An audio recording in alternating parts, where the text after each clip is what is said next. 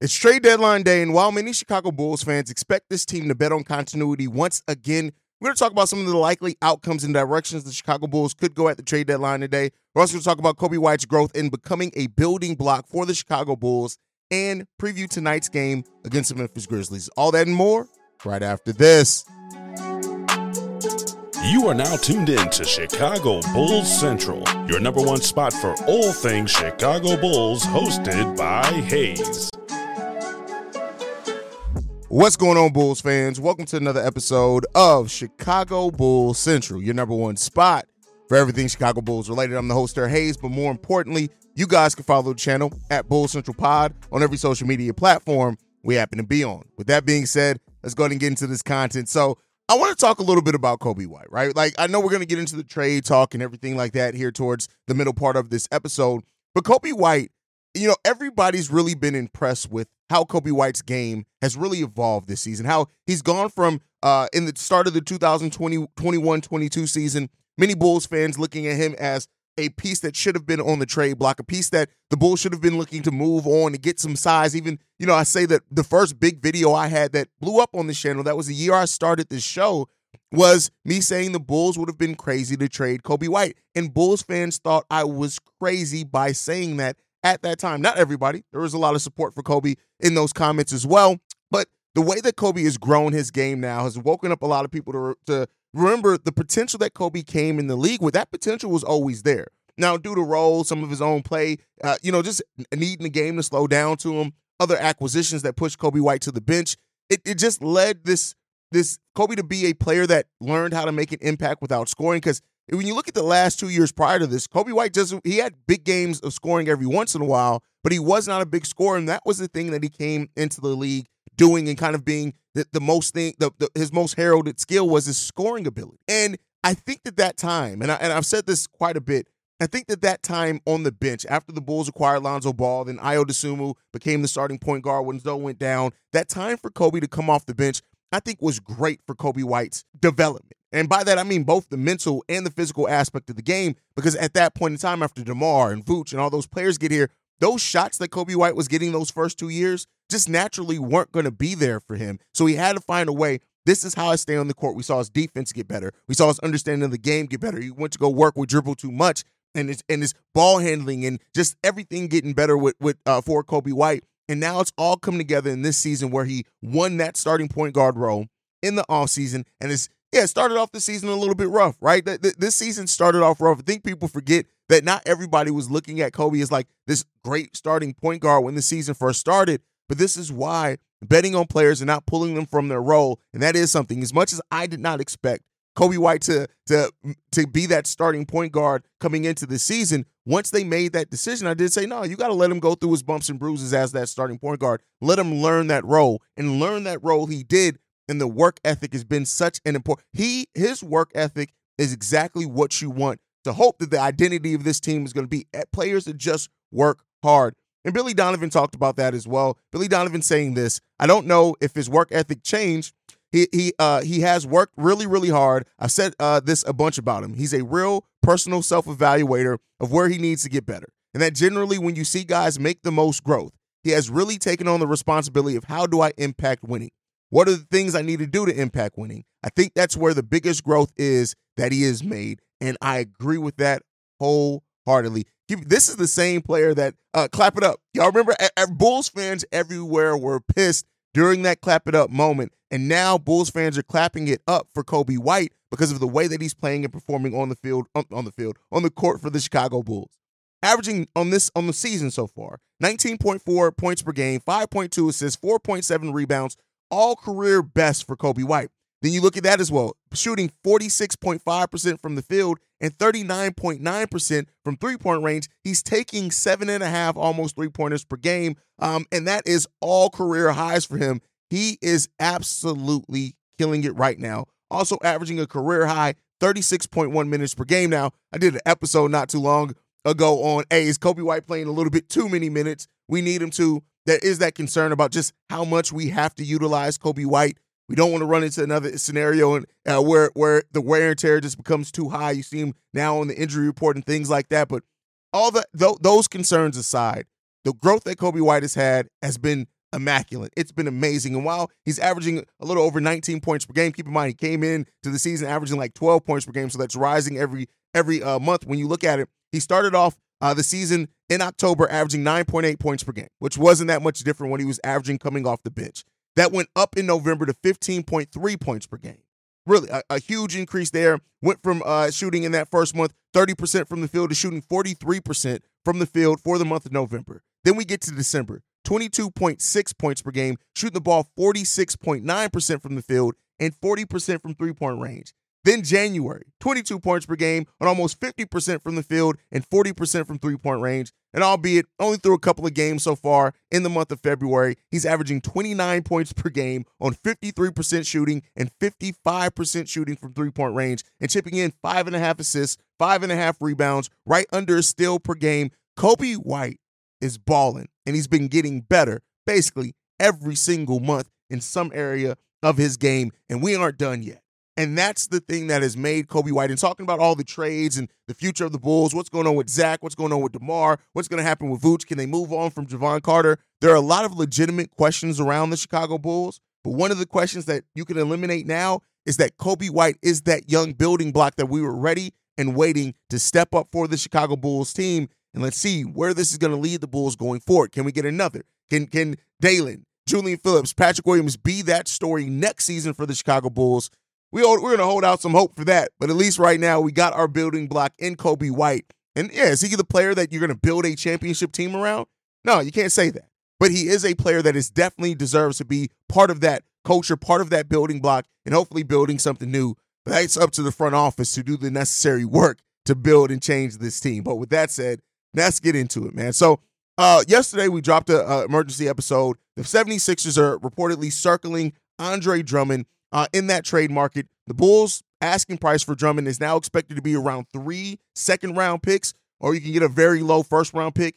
Uh, even you know per Chris Haynes that there is a team that would be willing to offer a first round pick for Andre Drummond, but some of those teams are not going to be. And we now got from Jake Fisher, the Lakers and Rockets are out on on trading for DeMar DeRozan. While it had been expected they may be looking for a center, they're kind of moving on from uh from you know making a move for for Andre Drummond. That's that's fine. That's fine. And let's be clear, while there are some of those reason those conversations around, you know, the Bulls now we know they're asking price, the Philadelphia 76ers are hugely interested. Let's be clear. This Bulls team, we, we saw it yesterday. You guys saw the tweet, is still committed to trying to compete. And so they want to stay competitive, per the quote uh, from the front office on this one. And so there is a world. It's not by any means that the Bulls are absolutely going to trade Andre Drummond. But I do think that it is a couple of reasons why. And I saw some of you guys ask, well, why the why would the Bulls look to trade Drummond? He's so good. He's so important for this team. He definitely affects winning, and all those things are true. But there's also a business aspect of it. Now, while Drum is great, and what Drum has brought is special. There's we'll probably only ever see it once to twice in our lifetime a center who can get you a double double with playing less than 20 minutes consistently. If you play Drummond 18 to 20 minutes, I have no doubts in my mind more more nights than not he's going to get you a double double and find a way to do it. And if not, he's probably going to get 10 to 15 rebounds because that's just the impact player Drummond is, especially on the boards. But there is a business aspect to this, and it's the the the fact that Drum is an unrestricted free agent this season. We've heard no even remote talks on a contract extension during the season for Andre Drummond, and that may be because Drum and his agent know Drum can get the bag this offseason. Now, I'm not saying he's going to get a 10, 15 million dollar deal. That's probably not coming for Drum. But when you look at Drum getting the veteran minimum right now of a little over $3 million, his cap hold alone is about $4.5 million next season. And unless he signs for less than that, which with his veteran minimum, he really can't sign for too much less than that. Cap holds are generally do not represent, unless a player's had a down season or injury, what the contract a player actually gets. It usually gets on average about 20 to 35% more than what their cap hold is. That's on average. So, with that said, uh, the Bulls just are in a position where if they do plan on extending Patrick Williams or even want to keep uh, you know some some hope for extending DeMar DeRozan, they are just not in a position to offer Andre Drummond the contract that he's probably going to get. Now, could Drummond take less to stay in Chicago? A city that he reportedly loves. He loves the way that the franchise handled his mental health things going on last season. Yes, there is a possibility for that. But outside of him being willing to take less, the Bulls can only get up to uh, well, they can if they renounce every player and things like that, they can get up to 38 million. We know that's not going to happen. But the projected cap space that the Bulls are going to have is 16.3 million dollars. That's not taking into consideration Patrick Williams extension or trying to get uh, you know, uh, re-sign Andre Drummond or uh, DeMar DeRozan. That that is going to hurt and limit the Bulls' ability to re-sign Drummond. Keep in mind, the Bulls are not going to go into the luxury tax. The luxury tax is basically a hard cap for us because of the ownership in Jerry Reinsdorf. And so, because of that, the Bulls need to add shooting, right? We know that. That is something that we absolutely need to add is shooting. We may have to make some wholesale changes. Those are the reasons why the Bulls could be looking right now to move on from Andre Drummond. Not that Drummond isn't valuable, not that Drummond isn't good, not that Drummond hasn't played really well for the Chicago Bulls. Like always, with a Chicago Bulls, experience the thrill of March Madness. If you're still out on the hunt for a sports book to call home, Bet the nonstop action of March Madness with MyBookie. Enter the bracket contest for a chance to take home prizes up to $25,000 or pick from a huge selection of straight bets, props, and odds boosts. Whatever your style, MyBookie makes it easy to play your way and get paid. Sign up now and take advantage of our generous welcome offer to score a massive first deposit bonus up to $1,000. All you have to do is claim the code Bull Central but the fun doesn't stop there. Get up to the minute odds, free bets, and expert predictions to help you decide who to put your money on. The best part about MyBookie, you can bet on anything, anytime, from anywhere. Use the promo code Bull Central to secure your limited time welcome bonus today. Team, it comes down to finances. And Jerry Reinsdorf with a team that's fighting to hold on to the ninth seed, I don't think we really can see that this Chicago Bulls team is going to fight to uh, go into the luxury tax to hold on to a player like Andre Drummond. So it comes down to those things. Now, could things change that? Yeah, the Bulls maybe move Lonzo's contract. Maybe they move Zach LaVine in a deal this offseason. You know, those type of things could potentially change the Bulls cap situation. And that's why it's not that the Bulls are absolutely looking to shop Drummond, but if they can get that value back rather than risk losing him for nothing in the offseason, that's kind of where the Bulls sit at right now. Just wanted to clarify that. Saw a lot of questions about what uh why why the Bulls would be you know looking to move on from Drummond, and it really just comes down to like always with the Bulls, money. But okay, with that said though, what are the different directions that the Bulls could go uh in uh in the in this trade deadline? Now, the most likely outcome, as most Bulls fans that are keyed in with this team will tell you, is continuity is probably the biggest thing. Meaning, no real moves are made. Now, you know, maybe maybe and, and buyout market is probably going to be you know the Bulls' biggest thing where they do have a lot of options. They have a mid-level part of their mid-level exception. They have their full biannual exception. We got the disabled player exception that we can use as well that we have not used up until this point. I think that expires once the season the calendar changes. So, you know, that that's what it that's what it comes down to. And so continuity is still the most likely scenario for the Chicago Bulls. And it just is what it is. We haven't been a front office that has been very aggressive in trade market. And, you know, some of that is reasons, all right? You don't want to make a bad trade and you have to have a partner out there. And you know, some people who judge the Bulls not making moves, you got to evaluate the marketing. For for at least last year, the market just wasn't there. When you look at the Bulls contracts, how we didn't have a lot of the smaller contracts to play salary cap filler. We were very top heavy and then small with like rookie scale deals. So, but continuity is still the most likely bet, and I and I don't think that's going to shock or surprise anyone. It's probably going to frustrate a couple of Bulls fans, rightfully so. Uh, but continuity is still the most likely bet, with the Bulls then pivoting towards being big players on the buyout market potentially. And so after the trade deadline, probably on tomorrow's episode or maybe even Saturday's mailbag, I'll go over the buyout candidates because I'm trying to wait to see who gets moved and then that'll kind of inform where where the buyout opportunities are. So we'll talk about players that the Bulls could go after on the buyout market. Um, but so that that that kind of sits where things are. Continuity is the most likely outcome for the Bulls at this trade deadline, meaning no major moves are made. Maybe you might move, make some smaller move, maybe for a, like a Jevon Carter, Torrey Craig, something like that to bring in some different bench pieces. But even then, I don't think anybody's really going to look to take on those players. So continuity is the first and most likely outcome at this trade deadline. Next up, I think being semi sellers. And by that, I don't mean that they're looking to sell off all their pieces to go into that rebuild that some fans and and and, and national media uh, people are calling for the Bulls. But by that, I mean move off Drum, maybe move off some long term bad salary in Jevon Carter, and potentially maybe moving off of Alex Caruso or on or uh, DeMar DeRozan, depending on if you get the if you get deals back that you favor. Um, and those would be picks basically based around picks or young talent. Semi sellers. I'm not going to say full sellers because full sellers, I think, is what the Bulls did in AK's first trade deadline when he traded off all of our young assets to kind of rebuild the team. I don't think they're going to be full sellers looking to move all those guys, but I do think semi sellers is moving maybe one to two of those pieces, maybe even together. Teams calling on Andre Drummond. Why not try to move off that long term salary and Jevon Carter, who's basically proven to not be very much for you?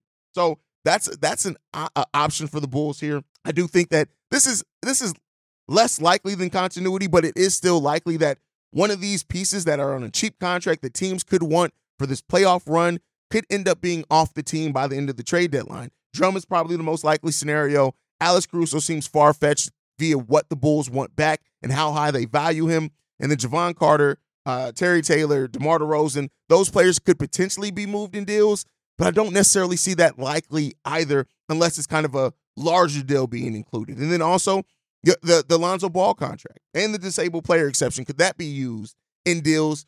There's some potential for that. Um, it, it could also help teams create a, a trade exception, which, you know, some teams value a little bit more. Um, but yeah, that's that's the option for selling for the Chicago Bulls.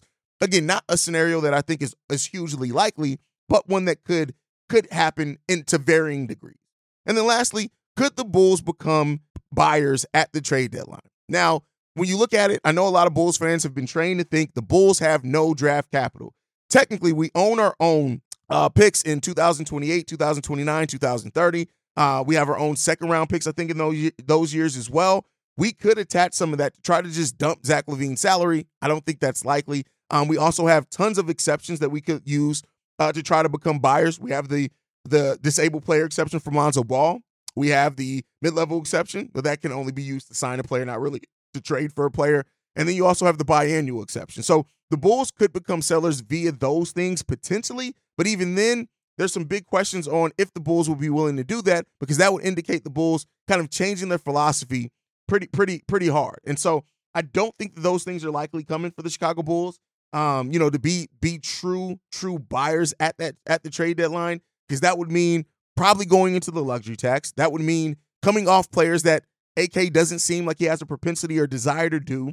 And that would also mean moving Zach LaVine's contract to tr- and to add other things to it to making more enticing. You would go from then trying to be in the power uh, position of moving LaVine to get assets back to where you're basically using LaVine and his contract to send out other assets and get something major back.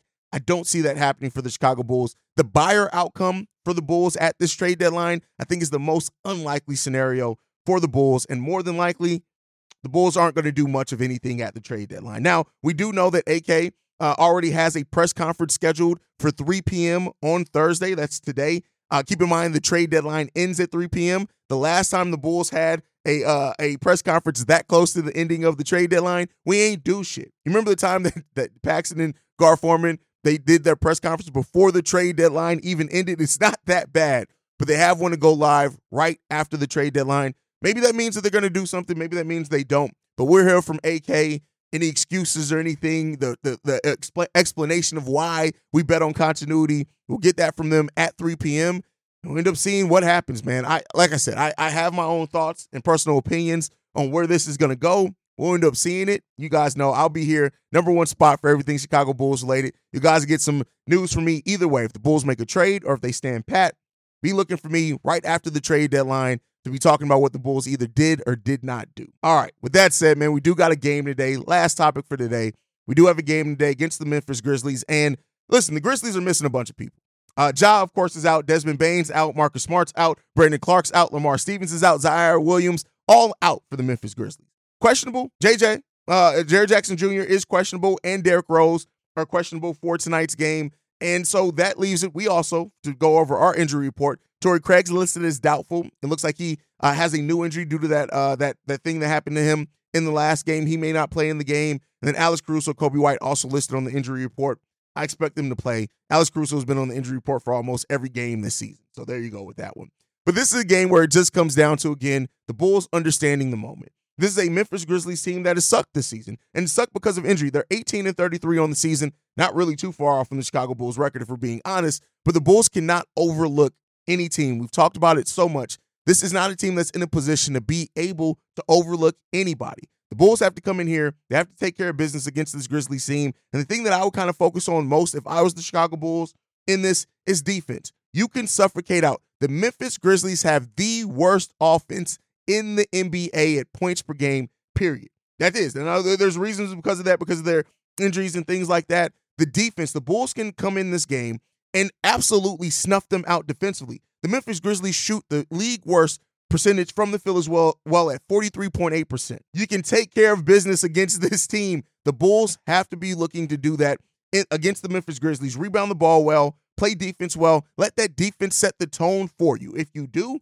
things are going to get easier for you, right? And then execute offensively. I would love to see the Bulls come into this game and just take care of business and have this game over with by the third quarter. That'd be too much like right for the Chicago Bulls team because we haven't seen them do a whole hell of a lot of that over the course of the season. But the Bulls just got to come in here and execute. Be prepared. Do not get caught lacking against a Memphis Grizzlies team that is missing so much of their roster. And this has happened a lot for the Chicago Bulls. So that's why uh, I, you, I can't doubt it. Now, even though that the Memphis Grizzlies have the worst offense in the league, they are a respectable defensive team. They actually are the 13th ranked defense in the league, which is crazy, right? So you you still have to execute offensively. You cannot overlook this Memphis Grizzlies team. And I'm looking for Nikola Vucevic and Andre Drummond, regardless if they start together or not again, to really take advantage in the post and in the paint in this game. And it's up to our players to find them in those mismatches as well to take care of business. Can the Bulls stand on business tonight? Let's hope so. Against the Memphis Grizzlies on the road in Memphis. But that's my time for today, guys. I'm sure you'll see my face a couple more times today as the trade deadline is today. And we'll be breaking all down at the number one spot here. Make sure you guys are following the show at Bull Central Pod. You can send us any feedback, questions, comments, concerns. BullCentralPod at gmail.com. Lastly, if you want to leave a text message and our voicemail, the number to do so, 773-242, I'm sorry, 773-270-2799. We are the number one spot for everything Chicago Bulls related, thanks to you guys. And like I like to end every episode on, go Bulls. Love you guys. See red if you can, y'all. Peace. This has been a presentation of the Break Break. Media.